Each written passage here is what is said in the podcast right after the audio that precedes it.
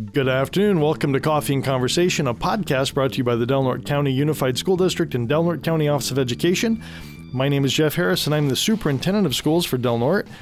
And today, um, we're going to spend a little bit of time talking about um, uh, situations that I think cause a lot of anxiety amongst parents and in, within our community, um, but that don't necessarily have to. Um, we're going to talk about incidents that occur at schools within the community that might cause us to have to close schools, to lock down schools, to um, respond in other ways, and how parents and our community members can actually help make those um, th- those times of anxiety a little safer for our students and our staff. So, joining me today are Jeff Napier. He's the assistant superintendent for business services. Good afternoon. And Jeff actually, um, his his part of the whole school business uh, oversees safety, um, uh, facilities, just a, a variety of different responses, including school safety plans.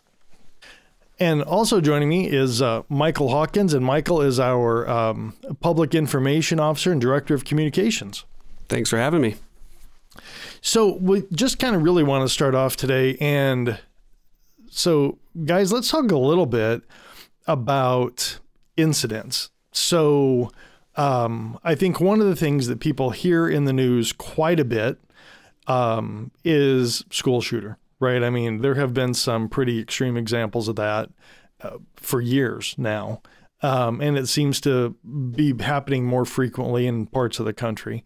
Um, and and we definitely have plans for that. We have different ways of responding, but those aren't the only incidents that we've responded to. So um, between the three of us sitting around the table, we've responded to a lot of incidents. What what are some incidents that that you've had to respond to in your roles?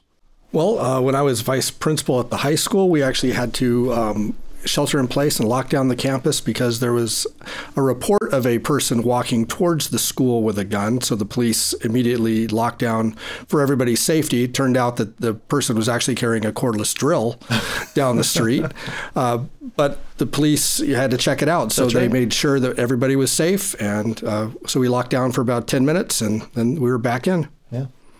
Yeah. Yeah, we deal with a lot of incidents, and a lot of times it can feel as if there is a real situation at hand. And everyone takes the following steps to ensure student safety. But when we get to the end of it, it can be something like a student behavioral issue, or it can be something like someone may be on site who who we weren't expecting to be on site, whether it was a group of adults who got lost or made their way into the back of our high school parking lot or something yeah. along those lines.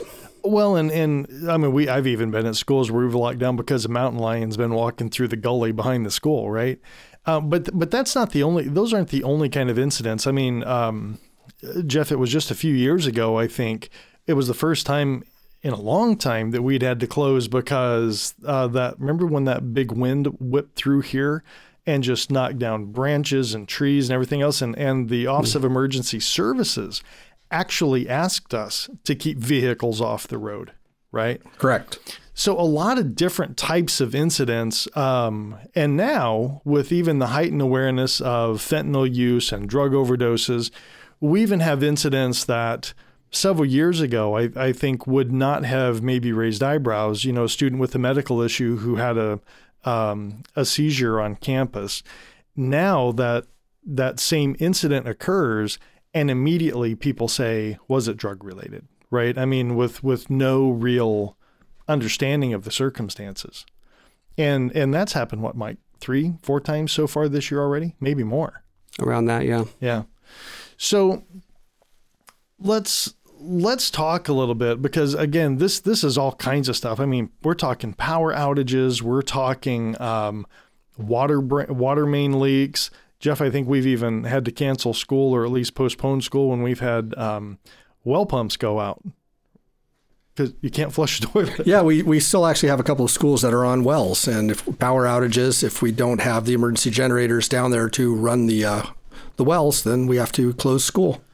So when that when that kind of stuff happens, and Michael, I, I know we've really pumped up a lot of our communications effort. And Jeff, yep. we were we were really doing a lot during COVID.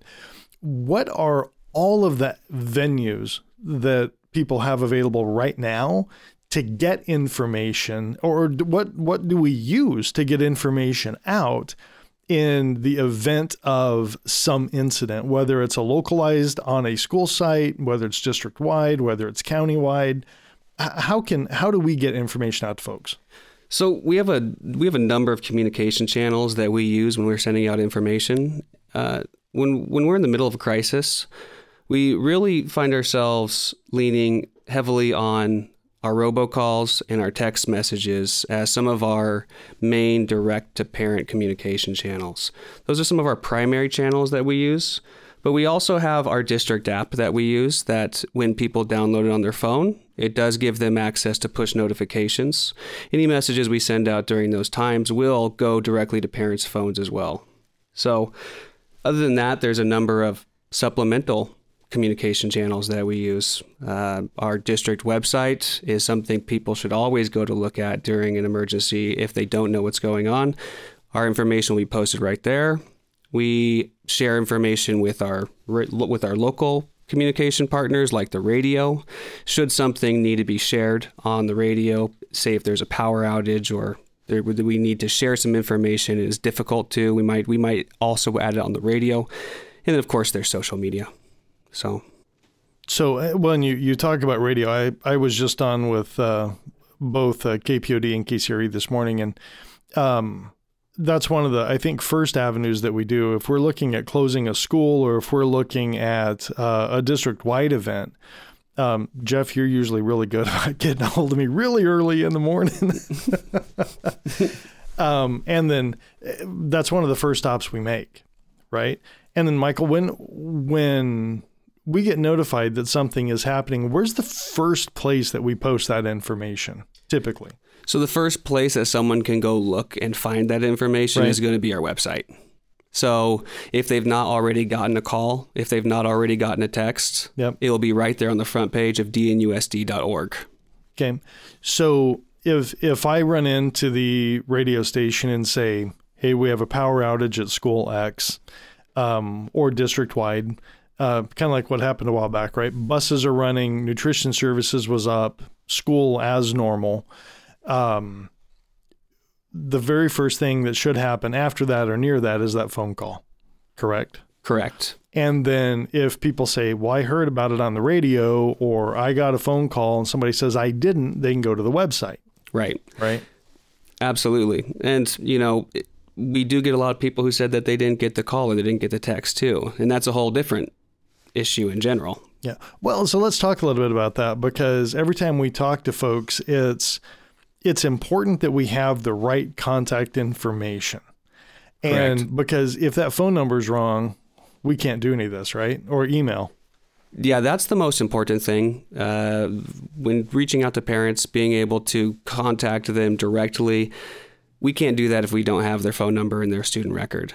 Uh, there's a large amount of parents who don't have an up to date uh, cell phone number or home phone number in their student's record. When it comes to reaching out to them, texting them, making emergency calls, we we can't do it. They often they often hear about it through social media, or they'll hear about it. They'll hear a story through social media that wasn't even from us. Mm-hmm. So it might be a story that has a bunch of misinformation in it, and it could cause parents to get even more even more concerned, even more anxious from what they hear uh, from these unreliable information sources. Right. So it's really important that parents make sure they call into their school, confirm that they are getting messages, especially if they have haven't received any this year. Right. Well, and and I think families can also jump onto Aeries and they can look at their own contact information. Yep. Make sure that that's correct.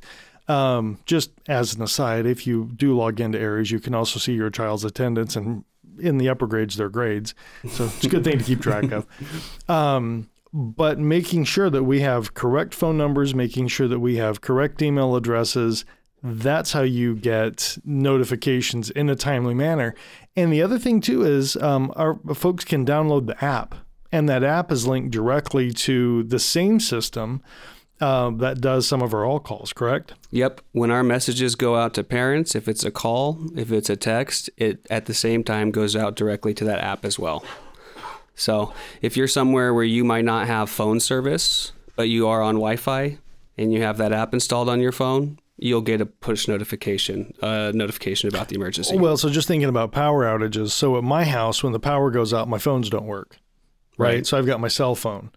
Um, I don't get the greatest signal in the world, but I get a little bit of a signal, and um, I'll get those. You know, I'll be able to I'll be able to text. I'll be able to get that kind of information. So I think it's really important that folks know that number one, if we have your information, we can do push notifications. Number two, if you download that app, now you've given us permission, or now now you're actually asking for that information to flow into your phone.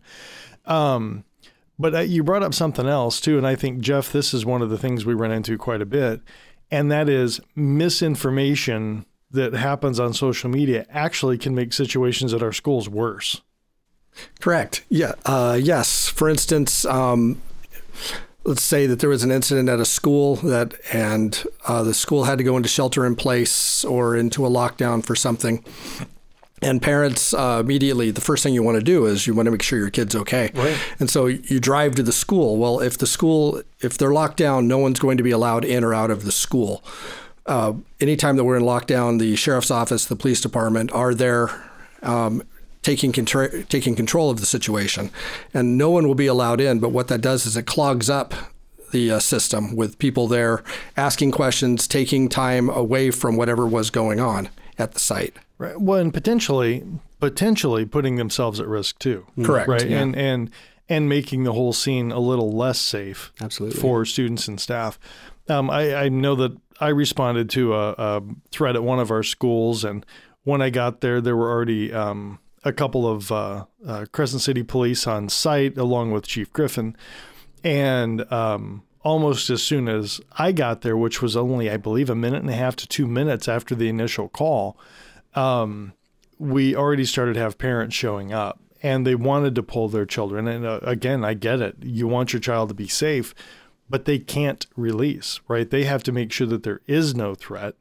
And um, then you start getting people that congregate outside. And now, if in fact there were a shooter, um, things could get pretty bad pretty quick. And, and, and it interferes, you know. I mean, there were several years ago where we had a bomb threat. You remember the fun of that one? Oh yes, Um, and and quite honestly, we had to release students to a different location. Um, and our the the fire department came in and they actually blocked entry into the school. Um, and even that um, that was before I think we had all this robust communication that we have now. Um, and people were trying to go around the fire trucks. I mean, it was amazing to to watch people go around first responders. Um, In a real emergency, it could be it could make it a catastrophe. absolutely. Yeah, and I'll just say that you have staff at schools who are busy dealing with various tasks that they need to during a crisis. When you have parents showing up, or you have parents spam calling the office, or their own children in a situation where if there was, say, an intruder and their child is trying to hide, and all of a sudden their phone starts ringing down somewhere where it is in the hallway or whatever it may be that's not something that's not a place you want to put your child in you want to really depend on the experts the law enforcement who are there to ensure safety and not try and take things into your own hands Well, and and I think the other part of that is as people are showing up trying to protect their own, you know, trying to protect their children, trying to support the the the school, trying to support law enforcement. A lot of times people respond because they saw erroneous information um, on social media yep or um, they don't know what's happening. So let's talk about verified sources of information. So sure um, again, we've talked about our Facebook, our website, where we're going to put out things as soon as we can. Typically, if there's a situation going on, Jeff, you or I will be on site almost immediately, right? correct. Um, but then Michael will get a hold of you or, or or Nikki and say, okay, we need to get this posted right now. Right. Sometimes, though, we do have to wait because law enforcement has asked us to, or we don't have a full um, understanding at that point of what's going on. True. But where have some of the biggest problems been where people are getting bad information? So generally, the worst information, I'll just say it, comes on Facebook. And what happens is, for example, one of our previous uh, one of our previous lockdowns we had where it was a student behavioral issue that was being uh, managed. We also were, were trying to gather the information from uh, our school staff and law enforcement together in a concise, accurate post. Before we could do that, there was a lot of information flying around on Facebook that there was a school shooting going on at the high school. So Right. that's just an example. And there Uh, was no firearm involved. There was no nothing. You're right. Everything was the ki- the kids were fine. Everybody the, the situation was ha- was handled and managed the way it should have been. Right. But when people go to Facebook, and I get it, people are worried. I have kids, so I know what's running through their heads when thinking, "Oh my gosh, like what's going on there?" Worst case scenario. The reality is, is it could just make it worse. It could just actually create an, a, a situation that might Right. be a risk. Well, it creates a different kind of panic, I think, in the community, right? Because Absolutely. um, the police are talking to dispatch. The police are talking to one another um, because we're there. We're we're getting the information as quickly as we can from officers on the scene, and whether we're working with uh, Crescent City Police or Del Norte County Sheriff or uh, Highway Patrol or even um, probation, we're saying, okay, what can we put out? How can we how can we get information out to the families? And we're doing it in the f- most um, I, I, I want to say responsible, fastest way that we can. Uh, while we're telling people as much as we know at that point in time. And I, I know some of the frustrations we get sometimes are, well, you're not giving us information fast enough. I don't think there's anything faster than a concerned child trying to get a hold of a parent or vice versa. Right. Right. So we're never going to beat that phone call from a class from a cell phone home. Right. And just to add on to that, kids also don't have a lot of information as to what's going on in a lot of these events. So they can effectively scare their parents half to death as well Oh And- yeah. with these quick texts. Right. Well, I've even I've even been in situations before where we've had lockdown drills, um, where it- can be a trigger for some students. It can be a trigger for some parents, right? And Sure. so um, that's sometimes why we say, "Hey, this is just a drill," and other times we run the drill because people do need to be prepared for those emergencies. Right. So, again, I, I just want to stress where we are right now, and that is, you know, we respond to a ton of different incidents every year. Um, and again, that can range from freezing cold to smoke to power outages to lockdowns to um, whatever. Um, we have a lot of different ways that people can access information. We'll go over those again just right at the tail end of this. Um, and we want to make sure that you're not getting bad information by going to social media.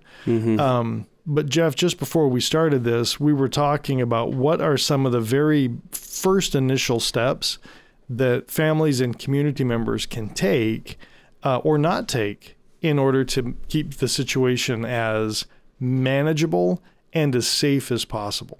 I think uh, Michael had kind of touched on them. If you if you hear that something is going on at a school site, I would don't just trust what gets posted on Facebook immediately. That a lot of times that isn't what ac- what is actually going on. Uh, check the district website, see if you've been contacted.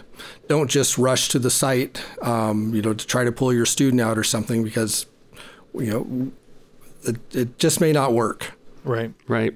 Don't spam. Ch- don't spam your child or the school uh, with the phone calls. Um, However, I would say they could call the district office, right? 464 6141. absolutely. And um, those calls get routed through a number of people here. And we will, that's one of the first things we do is we say, if people call, this is what you need to tell them right now. Absolutely.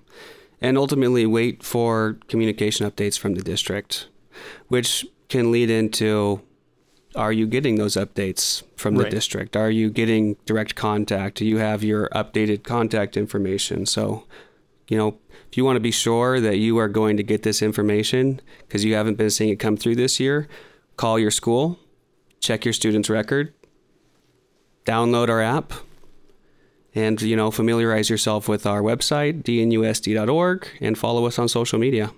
Yeah. So again, I just want to stress that if we have your correct information and just through that system alone, there is an email, there's a text, there's a phone call. We even have an RSS feed that people can subscribe to. Yep. It pushes out to Twitter and it goes to Facebook. Yep. Um, then, if you choose to, you can download the app. You can get information on the app. You can subscribe to individual schools or the district and the district um, to get information that way. And then I would also really, really, really recommend that everyone check law enforcement Facebook pages and um, just you know just really make sure that you're getting the right information at the time um, our job initially is to keep everybody as safe as we can. The second part of our job is once we know that everyone's safe is to let you know what the situation is. And then like jeff was saying um, set up an opportunity for you to come check on your child to pick up your child um, or whatever it is that you feel you need to do or whatever needs to be done at that particular point in time. So um, again we did not get into all of the explicit plans that each school has for uh, fire, for earthquake, for tsunami, for active shooter, for um, intruder, for any number of things that happen. Um, every school site, Jeff, has a school safety plan that they follow. Correct. And a crisis response plan And how often do they update those? uh, yearly. You're, and they're in the, they'll be in the process right after the new year of starting the next one, correct? Correct. So if you want to be part of that, um, check in with your child's school site council. Uh, they're responsible for reviewing those plans, for approving those plans.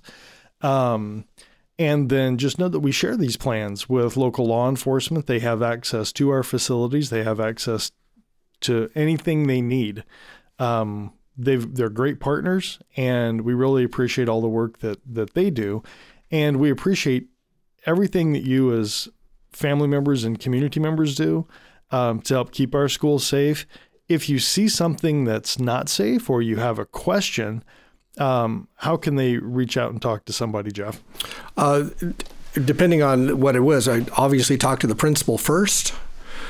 Um, you can always call me at my office at 4640202 and I can put I can deal with it or put you in touch with our district safety coordinator depending on what kind of a safety issue it would be. Yeah, because again, th- this can range from anything from a slip and fall hazard to something much, much bigger, right? Correct. So, gentlemen, thank you for your time this afternoon. Um, again, Michael, if they need to update their contact information, how do they do that? They can call their individual schools. And I also just want to throw out there that anybody who wants to learn more about our processes, they can visit dnusd.org slash crisis. And that's going to have some resources for how we operate in these in these types of events. Wonderful. And for everybody out there, I want to point to one more community resource. It's called Everbridge. It's a reverse 911. So in the event of a community-wide crisis or or event, um, you can get a reverse 911 of something that would be impacting you at your specific location. So um, again, thank you, gentlemen. Thank, Thank you.